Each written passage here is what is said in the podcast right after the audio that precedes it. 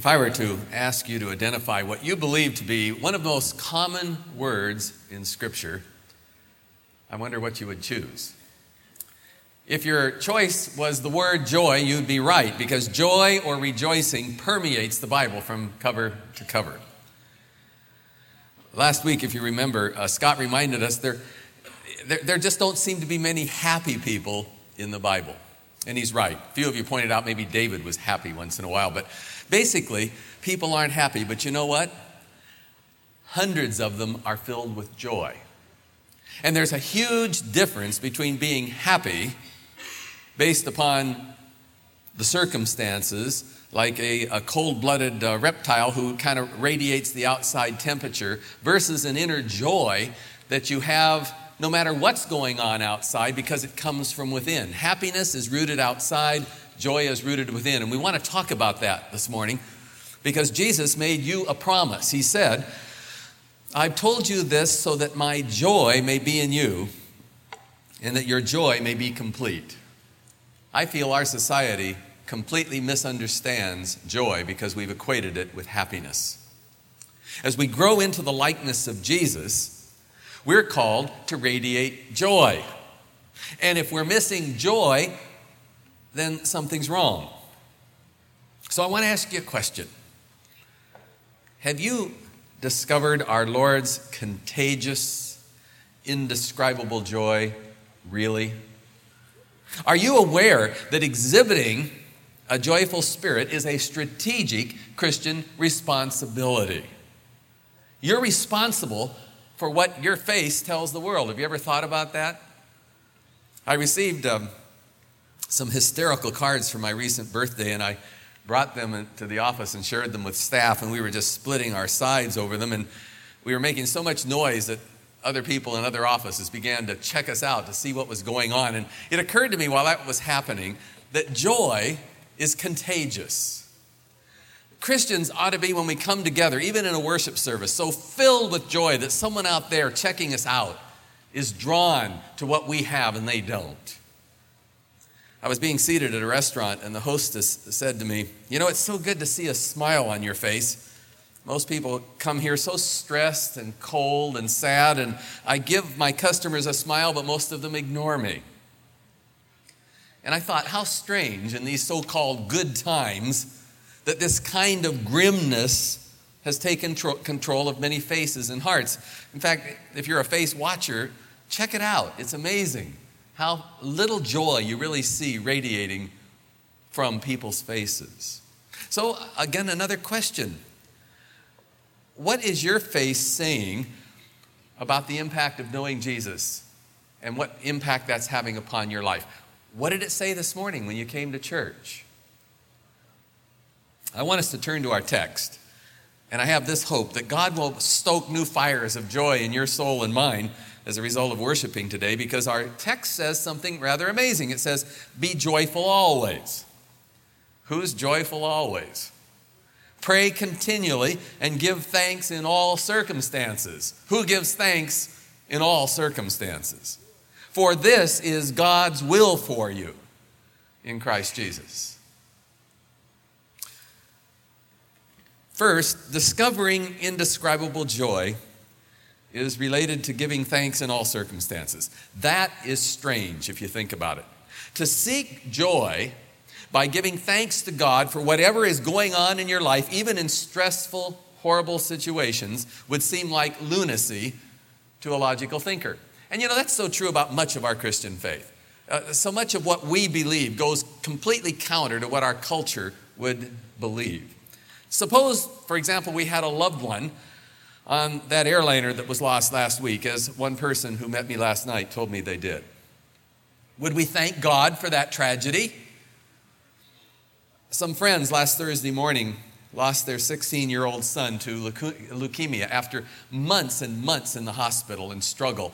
And what made it even more critical was just three years ago, they lost their nine year old son to the same disease. How do you thank God for that? Do you know what their reaction was? We're thankful for the impact of our son's faith on the staff and patients in that hospital during those long months of his struggle. And then they said, We're thankful that he won't have to live with a body that was never going to be able to support a really anywhere near normal life. Maybe death was a blessing, and I, I was overwhelmed. How could you lose two sons, and the first thing that comes out of your mouth is kind of a gratitude? Now, listen very carefully because this is important. It would be heresy to teach that thanking God for horrible happenings is a Christian act. What this text is saying is that we believers who know God as a Father through our relationship with Jesus can thank Him in advance for how He will use our pain and stress and loss and failure and illness for our good. And that's all the difference in the world between some heresy saying we ought to thank God for something that God weeps about and is more broken up over than we are versus what He's going to do with it. This unique certainty of a Christian to thank God for what He's going to do is our secret for experiencing indescribable joy. Can you do that? Do you trust God enough this morning to thank Him in advance, even though right now you don't have the foggiest notion how anything good is going to come out of whatever you're facing? It's this kind of trust rooted in our absolute confidence that God is head over heels in love with us. He could no more harm us than we could hurt our own children. That kind of confidence helps us to know that whatever happens today or will happen tomorrow, cannot, will not distort God's ultimate good plans for our future here and in eternity. That's our legacy from Jesus. That's what he means by saying, I want to give you my joy. And those who don't know Jesus don't have that kind of confidence. Do you? Now, I need to remind you, God seldom explains in advance how he's going to bring good out of bad. You and I know that. Most of the time, it's in retrospect. We look back and we say, oh, that's how God did it. But you know, he does this morning ask us to trust him, even in the darkest times. As Hal Helms writes, faith grows in the shadows, but it shrinks in the light. In the shadows, practice praise. Only Christians can do that. Uh, you know, I like, let me illustrate. You remember Paul and Silas? In the book of Acts, they've been thrown into jail. They had been beaten, falsely accused. All they had done was preach the gospel. They were sitting in jail and it was midnight. Their wounds were bleeding from the beating. And what were they doing? They were singing. They were praising God. So much so, all the prisoners were kind of listening and wondering, what do those guys have that I don't? And their joy, their praise was so contagious, the jailer and his whole family came to Christ. I think that's a good story. You see, to sing praises to God, of gratitude to God at the midnight hours of life's most difficult circumstances that's a tremendous alternative to a, a grim look that gets this hold on our faces that tells the world and impacts God's reputation by saying uh, things are awful and they're going to get worse and life's burdens are too heavy. And basically, then knowing Jesus isn't any help at all. I'm as much frustrated as somebody who doesn't know him. Look at my face. But you know, uh, I need to ask at this point because I am sympathetic with people in pain, and you're asking, how can I be joyful all the time with the burdens I carry, with the hurts and stresses that God has allowed to enter my life, and with all those unknowns that my tomorrow might hold? In other words, I'm, I, am i am kind of unique. God's uniquely burdened me. How can I be joyful? I want to tell you, like every dimension of living the Christian life, you cannot. Remember in, before the offering, I said, we can't really do anything in ourselves. I, I, I can't make you come to Christ. We can't make you grow in Christ. We can't make you minister. And you know, none of us in our own strength can be joyful and thankful in the midst of pain. But we can ask God to do a miracle to enable us to trust Him, not in our strength, but in His. You see, trusting God enough to thank Him in the midst of pain is a gift of grace. And, and this is where I get personal. If you've been coming to this church for years, you know we preach on this subject often. Why? Because we need to hear about it often. At least this preacher needs to hear about it. One of my greatest personal challenges in trusting God through the years, and you've borne with a lot of my illustrations since the kids were this high, has to do with my children. And maybe you know what I mean. Through the years, interestingly enough, the Lord has taken them through every crisis, He's been absolutely faithful in caring and guiding their lives. But Last week, another issue arose.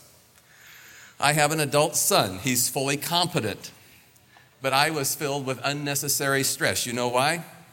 I attempted to do my usual micromanaging of his life still at his age. And it had to do with his future plans. And we were talking, and I was giving him my quote suggestions about certain decisions that he had made. He didn't ask for them, by the way. And then rather than experiencing joy and being grateful for how far God's taken my son and all the wonderful things that have been happening, I sweat bullets about his future. There's one thing that hasn't opened yet regarding his future. God's been totally faithful for 26 years, and there's one thing that has me sweating bullets. And then I started preparing this sermon. And you know, God does it. You guys all ought to preach. It's a tremendous experience. But anyway, I said to myself, you know, Gerber, you're doing it again. Not only am I denying that I believe God's in control of my son's future, I'm assuming a responsibility for his future God didn't intend me to carry, and this habit's driving me nuts. And what's more, I'm communicating to my son, I don't think you're competent to make good suggestions or good uh, decisions. You need my suggestions. Well, now I'm back on track again. I put my son into God's care by thanking God for what he's done and what he's going to do, and I'm free. You know what? From needing to control him, I'm free to love him because I'm thankful for what God has done. My joy is in my heart. And I mention this because maybe one or two of you are having a similar struggle in some area in your life where we lose our joy because we lose our gratitude and we forget what he's done in the past and we focus on the impossible future and life gets all fouled up. And that's not the way it ought to be. And that leads us to a second truth. The second step in discovering indescribable joy is to pray continually i can't tell you enough about prayer and the older i get the more convinced i am it's the answer to everything joy indescribable, consistent joy is the result of prayer. If we don't have it, somewhere the, along the line, we're not praying correctly. Prayer, you see, provides the privilege of leveraging God's resources with our own. Prayer is putting our hand into God's hand when we confront what, yes, they're overwhelming challenges for us, but not for God. And then through prayer, we have the certainty God's going to make a way when there seems to be no way. That little verse I have on my desk. And once I turned my son's future over to God in prayer, I stopped micromanaging. I said, God, you take care of him. If you want to have him practice his profession in this area, you'll find him an office. I don't have to worry about it. Prayer freed me to enjoy the process of waiting for God to work his purpose out. And this is what I'm convinced the psalmist meant when he said, he who dwells in the shelter of the Most High will rest in the shadow of the Almighty. I will say of the Lord, He's my refuge, my fortress, my God in whom I trust. And He'll cover you with His feathers, and under His wings, His care, you're going to find refuge. And if you have that picture in your mind that God's up there protecting, sheltering us from whatever is happening, we can have peace if we turn it to Him in prayer. Some time ago, I told you that my sister had contracted cancer. This was several years ago. And during her long months of chemotherapy, every day I telephoned her and we prayed. And God was merciful and He spared her, and she's past the five year mark and she's essentially cured until last month when um, she had to have a biopsy and it looked like her cancer had returned. Well, we waited for the results of the biopsy, but we made a covenant together. We said, What did we learn from God's faithfulness in those five years? We learned He can be trusted, and we learned that we can turn this issue over to Him in prayer, and we don't have to spend agony wondering what's going to happen. So both of us prayed. And we came to this conclusion whatever the answer, God is our refuge, God is in control. His plans for my sister are good. He died for her, he's head over heels in love with her. Well, happily, the biopsy revealed my sister's free from cancer, but you know, we found such a, a certainty through prayer that it wouldn't have mattered what the answer is because the long term plans God has for her and for you and for me are good, and nothing can interrupt them. Not illness, not disappointment, not death, not cancer. And that's the certainty that we have as Christians. Well, the serendipity of praying about everything, worrying about nothing, is that we discover inner, indescribable joy. That's the gift Jesus wants to give us. And if that joy has been taken off our faces and replaced with a grimness, I'm suggesting we're not being thankful and we're not praying and we need to recapture it. Because Jesus doesn't want to have us live with grimness, He wants us to live with joy. If it were in my power to give you a gift this weekend,